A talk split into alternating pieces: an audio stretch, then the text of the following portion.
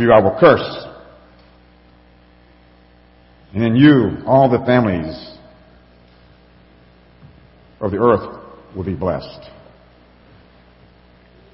We discovered that the family of Abraham and Isaac and Jacob is very much like our families. Very similar. They struggled in their walk with God.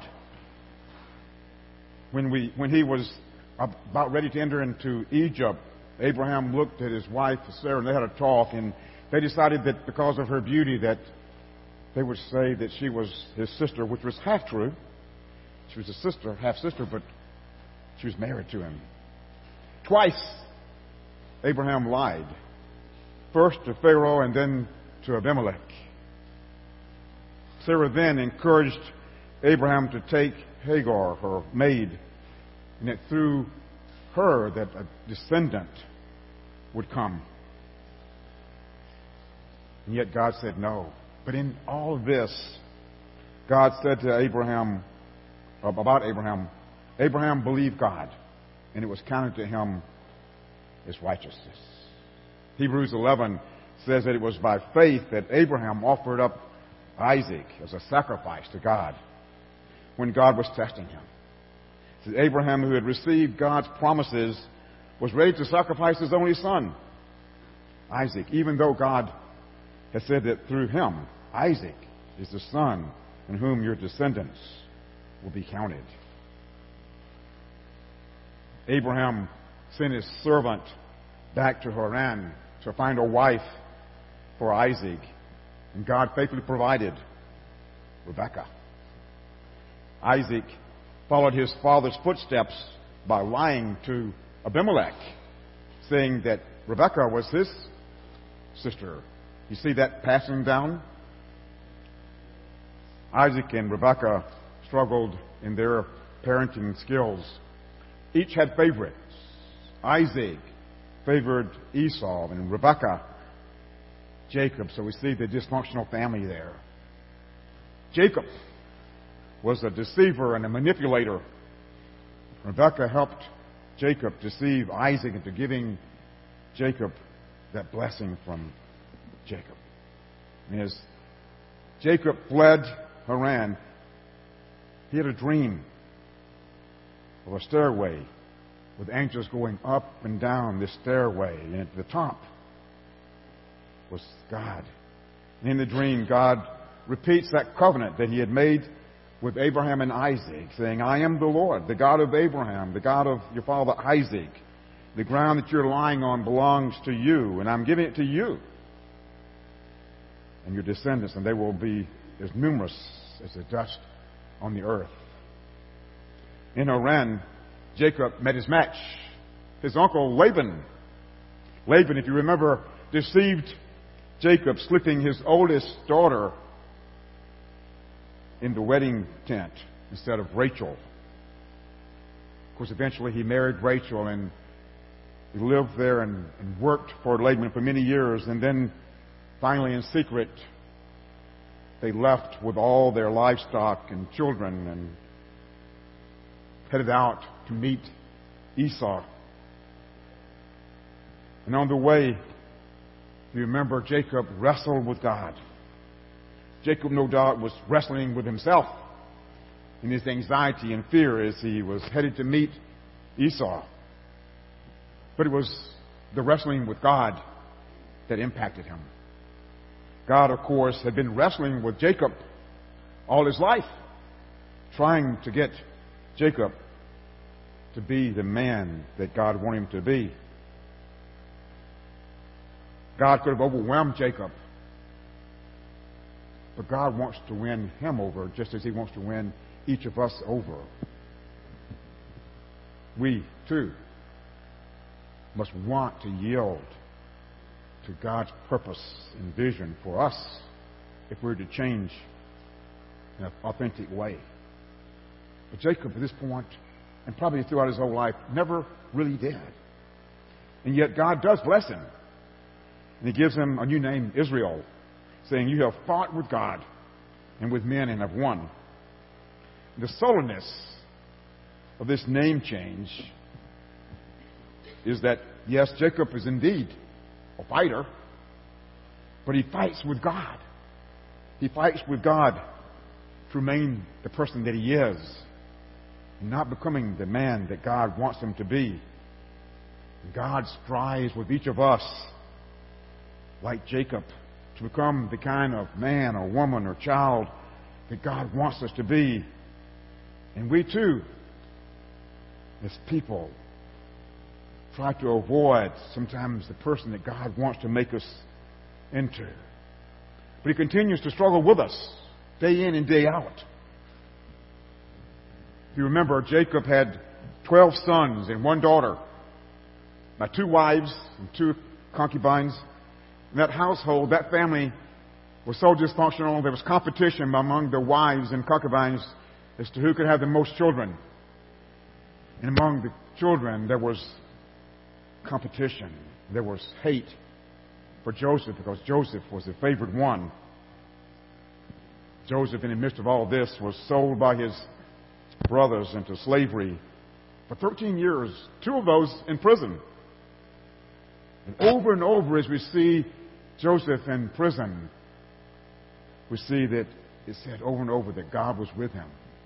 God was with him. And God gave him success. First with Potiphar in the household.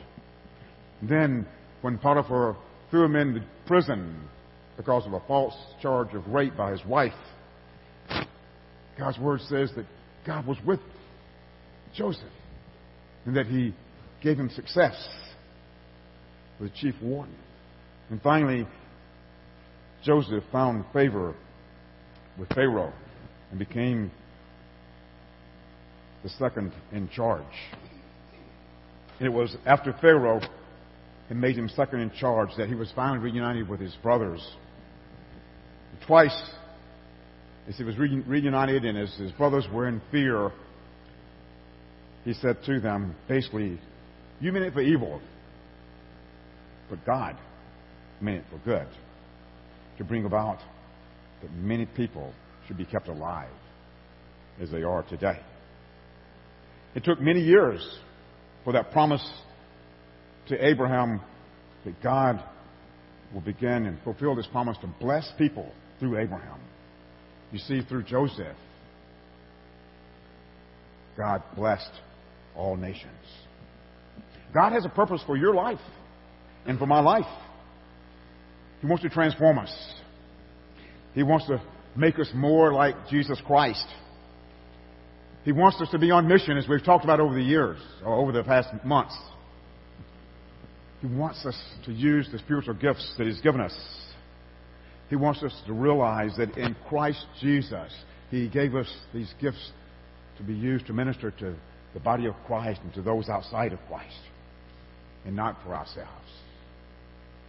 For today, as we look back, we're going to have a series of three testimonies of individuals who've been impacted by the lives of these men and women that were looked over these past several weeks.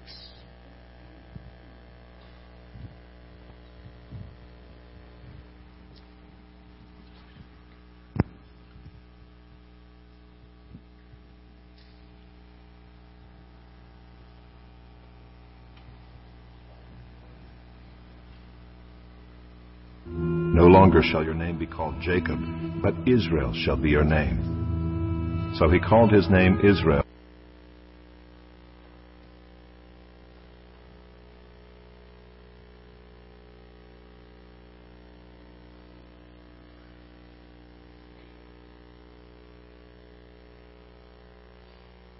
Thanks, Gary. Uh, good morning, um, church family. Um, like Aaron said, my name is Jeff Mayra. Um, my family, uh, my wife Leslie, my kids Noah, Cohen and Maggie. Um, I think everyone knows Maggie. Um, so, um, you know, Carrie, Carrie mentioned this uh, the last couple weekends that they were going to do testimonies. And um, I thought, who here loves hearing testimonies in church? By raise a hand. And who here in church gets queasy when they think about them doing their own testimony in church? Okay, I'm not alone there. Okay. Um, So, um, Carrie asked me. I didn't volunteer. Carrie asked me. I was like, yeah, I'll do it. I'll do it. Um, and uh, I appreciate that. I will say that. And um, part of that transitions into my story is all about people, people in my life, whether they be um, family, friends, or people that I don't want to be near. And uh, it starts, you know, my story starts, my parents were divorced when I was really young. And my dad ended up living in the Detroit area. And I grew up in uh, the Upper Peninsula of Michigan with my mom. And my dad, they both got remarried. And I would spend a month, my brother and I would spend a month with my dad and stepmom every summer um, in the Detroit area. And my dad's uh, new wife was, we were told she was a born-again Christian. And I was like, I don't know what that means. I'm Catholic, I guess. I was five, so it didn't really make sense to me. Um, but we would go down and we saw Jesus in this woman's life. She prayed with us. She read the Bible. She told us stories and sent us to V B S. And Um, I specifically remember uh, at about six years old and a V B S thinking, this makes sense. I like what my stepmom is like. I don't want to be like that.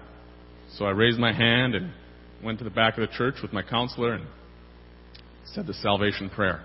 Um, and then I went back home to my Catholic church with my Irish Catholic mom and didn't really have anyone to teach me what that meant to follow Jesus. Um I'd see glimpses of it when I'd spend time with my dad and stepmom.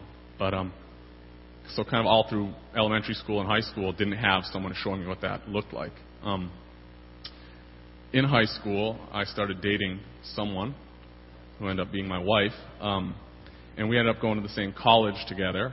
And halfway through college, we'd been looking to go to church. Uh, God was tugging somehow. Um to be going to church. And so we were looking for two years and didn't find anywhere. Finally, like, my dad and stepmom live an hour away. Let's go there. So every other weekend, we would go to church with them. And God was really moving in both of us at that time, um, really helping us to see that faith needed to be primary in our life.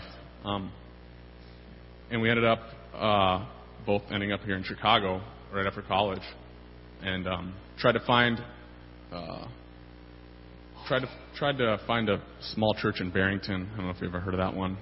Um, and uh, we were driving around. We couldn't find it, you know. Um, so we literally could not find the largest church in the country. Um, and uh, ended up the following weekend, heard about Park Community Church and started going there. Um, and God continued to just make sense to us. And, like, we wanted this to be part of our life. Um, we got married a year later, and we, uh, you know, back to the amount of people that were impactful in our life. Started with my stepmom when I was young, continued with my stepmom when we were in college for both me and my wife. And then when we got to um, Chicago, we started going to Park and got married. We got into a small group, and uh, being in a small group was incredibly important for us. Um, we didn't have, you know, that example of what it what it's like to live with Jesus as at the center, and just living life with these other married couples that were experiencing the same things we were, but had had that same desire, was incredibly important for us. Um, and we also were fortunate to end up serving with a group um, at the Lincoln Park Community Shelter through our church, and again, just the people and that we're surrounded with there. And their desire to love Jesus and love other people was um, was incredibly impactful and really helped us to shape, you know, shape our faith. Um, we ended up moving to Logan Square uh, eight years ago, and shortly thereafter enrolled our first child in the local public school, and we felt like we were really developing community. Our intention was to love our neighbors, to meet those that live near us, to engage with the people at school, um, and really uh, do our best to to love them in hopes that they would see where the source of our love is from. And we, during that whole time, we were going to a church that was a bit, it was Park Community Church, and we were kind of driving fifteen minutes, driving, you know, miles away, and we really felt God calling us to um, that our community around us, of our neighbors in school and at the park district and everything that we're involved with, was very separate from where our church community was. And so um, a year and a half ago, we, or I guess two years ago, God really put it on our heart, like, you need to make this change. And so we were looking for churches. And we tried a number of churches kind of in the Logan Square area, and we ended up here. And um, a, a big part of what we're searching for was was community and Jesus. We wanted to see the gospel. And we walked in, um, I think it was July two years ago, and, and all we heard about was Jesus. And it was, uh, we kind of looked at each other and we're like, this makes a lot of sense. Um, and the community we experience here has come through, you know, small group, I guess mosaic. I'm still getting used to that that term. Um, and uh, that's been an amazing blessing for us. But um, but also,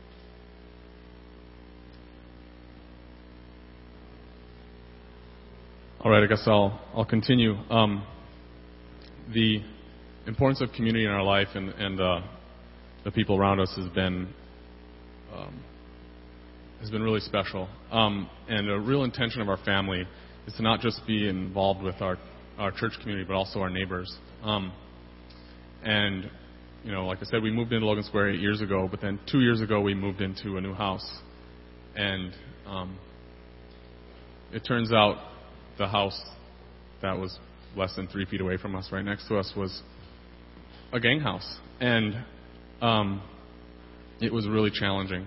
Uh, it's pretty much a party almost every night. There was gunshots a number of times. Um, but I knew God had us where he had us.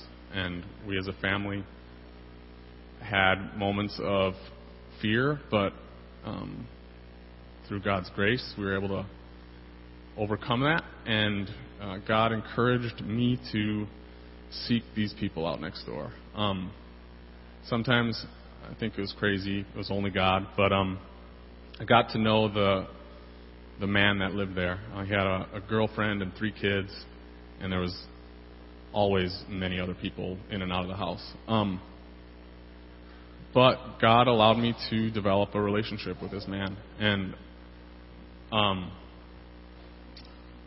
it was not easy.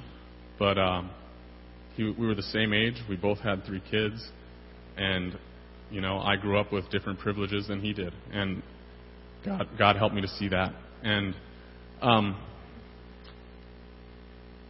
amazingly, uh, this family was kicked out of their house because of a young child was shot and injured. It was a crazy circumstance. Um, but God kept this man in my life somehow.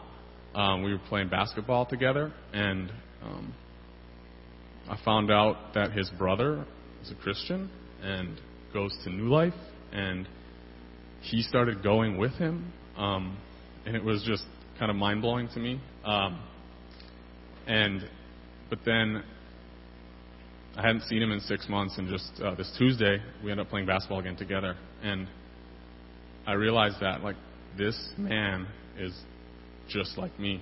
Um, and God loves him just as much as he loves me. And I think it was, uh, like I said, it was a real challenging time in our life, but just completely eye-opening that, that God loves us all, and we need to love others like he does. And um I'm excited that uh, he's still in my life. I'm excited that we have new neighbors that aren't as dangerous, um, potentially.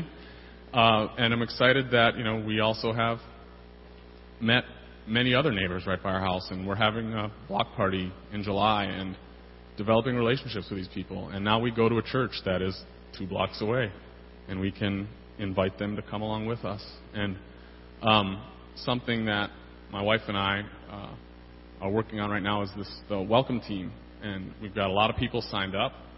Um, we're having a uh, training kickoff meeting in two weeks.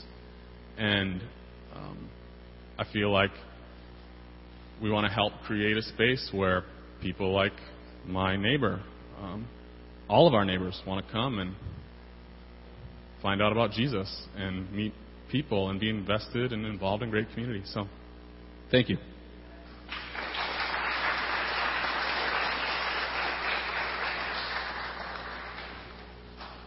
Uh, li- Morning.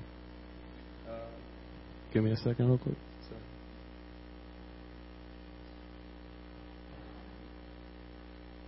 So, uh, kind of like Jeff said, uh, Carrie, uh, I didn't volunteer. Uh, Carrie asked. Yeah, it's a continuous thing, huh? Um, but yeah, so I'll, uh, I want to start off my testimony just by uh, saying thank you, Good News. You know, thank you for everything. Uh, and this kind of just connects with my testimony only because uh, my mom, when I was in fifth grade, she she was looking for a Boys and Girls Club. She was looking uh, for something to keep me and my brother Justin active and just doing something. And she couldn't find one, uh, so she actually found Inner City Impact, a youth group instead, and it was a lot more fun.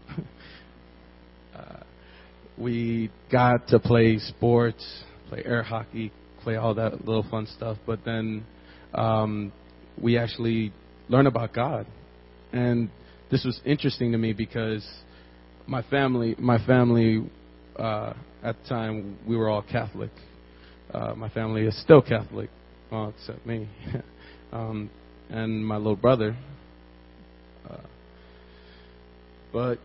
Um, Along the lines, uh, a couple months passed during fifth grade, and I was, what, ten? ten? Yeah, ten. And um, this one of the mentors, her name was Edith Greaves. She was giving me a ride back to I C I, Inner City Impact. Um, and uh, she asked me, we had um, a very long conversation. Um, it led to her asking me, uh, Oscar, do you believe in God? Like, me being a ten-year-old, like, yeah, yeah, I do, you know. Um, but uh, she asked she asked it a second time more with emotion. She asked, like, do you really believe in God? Like, like have you placed your faith in him? Did you actually, like, do you want to have a relationship with him? I started actually being serious about it. I mean, as serious as a ten-year-old can get.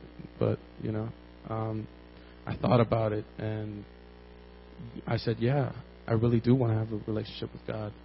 That move, and just that little push, that answer that I gave her, she helped me get closer and closer to not just Inner City Impact, but another mentor who, who used to be a church member here. His name was Brian Ralph. He took me under his wing. He mentored me. Um, he t- uh, we had small group sessions. Um, and he one day brought me here and got me connected to you guys. Good News. And it was it was interesting because, again, like I said, my family was Catholic. It was it was a weird it was a weird feeling going to another church, and but it blew my mind. It was like, wow, this is so incredible. This is this is awesome. And it actually made sense. Again, as much as a ten-year-old can get sense out of the, yeah. But um, it was incredible. I loved it. And moving moving forward with that, uh, let's see, sorry. Um, um, moving forward with that, they they've helped me out, and uh, it's been what nine years now since I've been coming to Good News. And it's been a true, it's been a blessing. I've been moving forward with I C I as well. I, I've been going still for the past nine years. They've still moved in my life, in my heart. They've been so supportive of me. Um, it's been an honor. And again, um, moving now, uh, June June of twenty fifteen, uh, my dad got deported. Uh, at this time, like my, it was just my mom, my three my three brothers, my two older and one younger, and myself. Um, we we struggled and we just kept moving forward. Um, January came along, and um, January of twenty sixteen came along, and uh, my mom hears the, uh, gets this call from some businessman saying that, oh, she has a house in Mexico, willing to, he's willing to pay so much money, American dollars, not not pesos. So it was it was it was even better. Um, she hears this call, but the businessman says she has to be in Mexico so he can make the call, so he they can make the arrangement. She goes to Mexico for the betterment of us. Um, so that left my brothers and I alone. Uh, we still had an uncle here, and that was he was still one of the people that we still had. Uh, then April came along. Just seems to be a cycle, doesn't it? Um, uh, our, my uncle passed away, and he died because of cancer and kidneys. And that struck us. That that hit us hard. Now we truly realized we were alone. We realized it was just the four of us. It was hard. It was something that we thought we wouldn't. Like, out of all things, why would this happen? And, like, it was something that really hit us. Uh, we're moving forward, and right now I'm trying my hardest, doing school and work, trying to help out my brother, providing the best I can for my family. My uncle, he was he was the thing, he was the spiritual foundation in our family. He was the the person that they would go to for just prayer, for help, for support, for peace of mind. When he was gone, stuff started feeling hectic, chaotic. I thought I would just, step, and I thought I could step in, but then I realized it was a hard thing.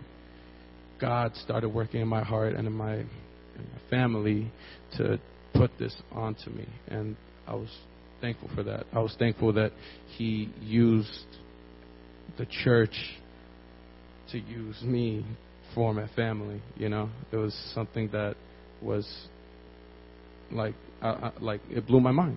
I didn't know, I didn't, I knew God was powerful, but I didn't, I myself just doubted. Now I'm glad that I don't have to doubt, you know.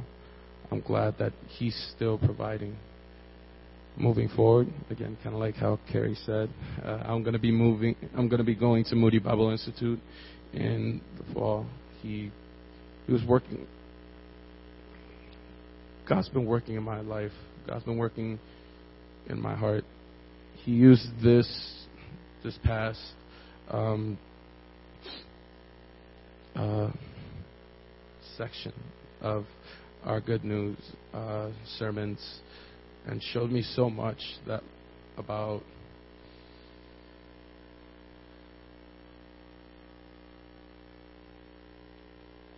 God showed me so much about how, for example, Abraham, he thought that he had a plan when it came to using his wife. I mean, he used his wife to try to uh, get certain things, take certain things into, he took matters into his own hands. And that's how nowadays we are sometimes. I mean, we try to take matters into our own hands, not realizing that we're not, we're not in charge. We're not in control. Yeah, we can move some things around, but at the end of the day, we're not the people that make it happen. God is. So, again, God's. Uh, I'm going to Moody, and I hope to use that. Hope, hope that, hope to move forward with staying on mission, staying on like in the path that God sees fit for me, using whatever God allows me to use um, to move forward. Hopefully, it's just not me that's shown, you know. It's just God that's been a part of everything that has accumulated throughout all these years. And I'm thankful for that. Thank you.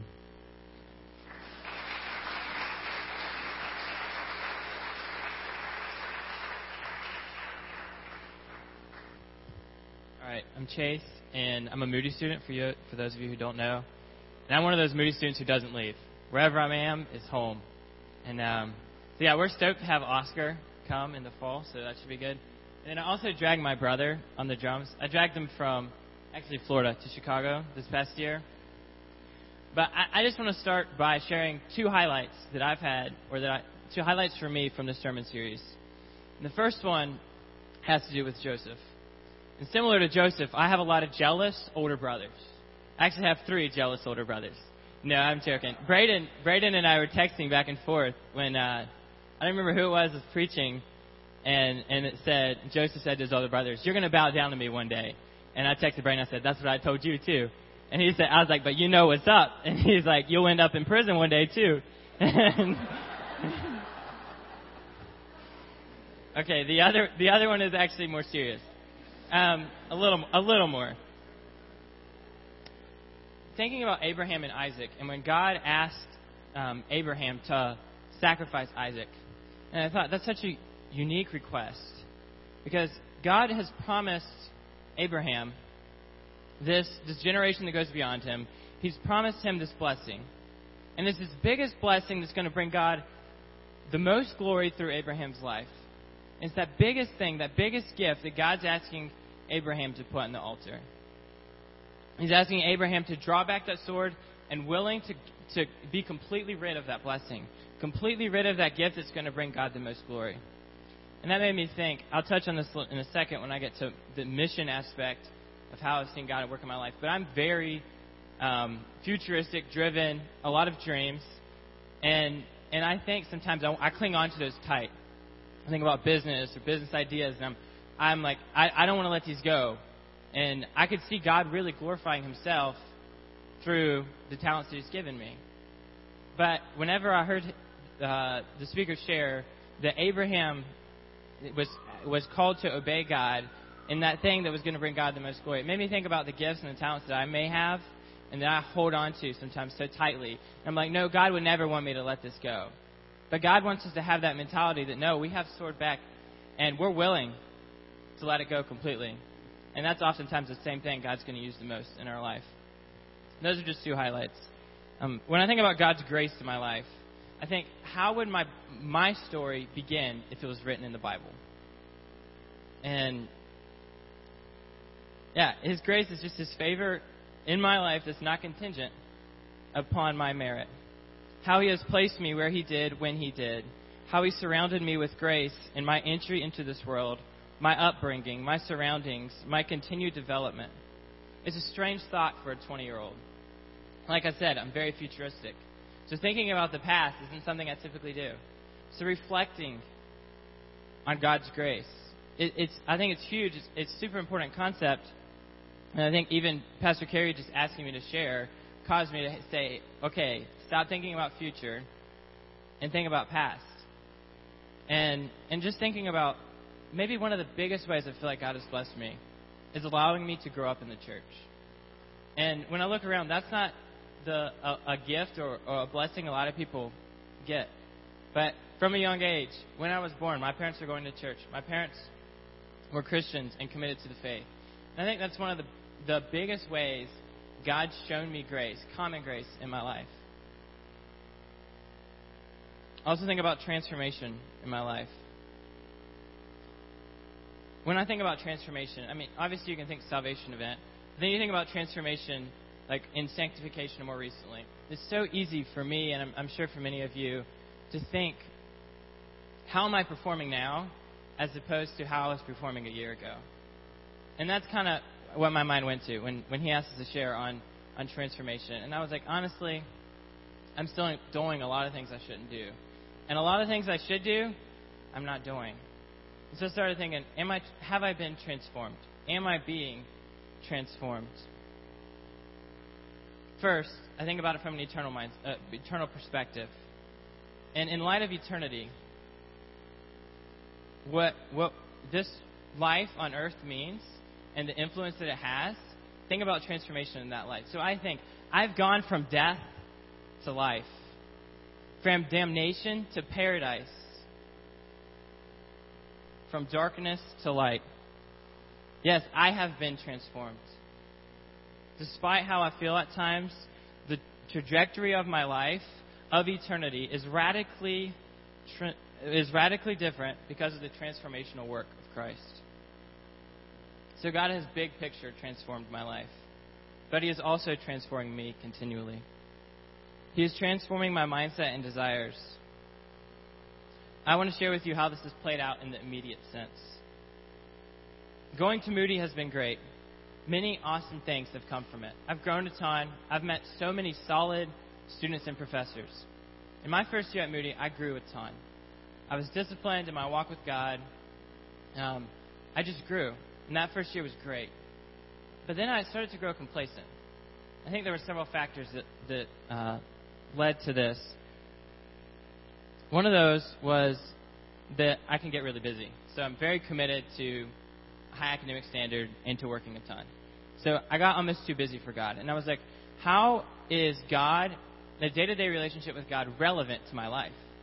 And it, it just didn't fit. I couldn't figure it out. I was like, why, why would I, why would I need that? Like, I'm, I'm making good money. I'm paying for school. I'm getting good grades. Like, what, what relevance does God have to this? And then at Moody, you're studying the Bible and you're studying about God. So I think that's another factor that led me to grow complacent, was just academic study of God, which is an awesome opportunity, but can also like lead you to have this academic mindset about God in general. And my underlying beliefs, my core beliefs about God, um, started to be void of, of personal or relational dimensions. And I didn't think I didn't think God really cared on a personal level. He didn't care about the day to day. He wasn't a relational God. And I think this past, so I was really, really busy last semester. And then I had Christmas break. And Christmas break, I had time to think. And I started thinking, okay, like, I, I really do want to have a personal relationship with God. And, and I am challenged by this idea that, does God really care? Is He relational? But then I started thinking about things in my life where God's shown me so much care, has blessed me in so many ways. And on some level, I was asking God, I said, okay, God, You say You care, prove it. And I wasn't thinking about how He already has proved it. And th- even this aspect of e- eternal transformation, life transformation, is just clearly God cares. He sent His Son. And and I was just blind to that. But so, so I started thinking about my outward actions. I wanted to be more consistent in my day-to-day walk with God. All, all my life until um, last year, I, that has been something super, just, it was super, it was there. And it just fell off, and I grew complacent. And I, over Christmas break, I started thinking, okay, this is something I want to get back in the habit of doing. This is something I want to implement. So I tried. So I started thinking about it from a from an outward perspective. I was like, okay, I need to do this more, and I don't need to do this. And I started realizing that's not how transformation works. If transformation only takes place on the most outward level, that's all we'll get at best. Just the outward's going to change. But when we see God and we ask Him to transform our heart and our desires, it will permeate and radiate through our actions eventually. And that's that's one thing I'm realizing is, instead of maybe seeking to just change the things in the outward, uh, outwardly to make myself feel better about how I'm performing spiritually, rather just to ask God, God, will You just transform my mindset? Will You transform my heart? And and yeah, that's that's just one big way I've been transformed. And um, yeah, back to the mission. Finally, mission. Seeing mission in my life, or just that, that aspect, is I do think a lot of Abraham and Isaac. And it's I, I have a pretty good idea, oh, this is what I want to do, this is the direction I'm headed. And understanding that that direction, these gifts that's, that God have given me, are for His glory. And daily, I need to remember that. And daily, I need to bring those things before Him and say, God, how can I best use these for You? Thank you.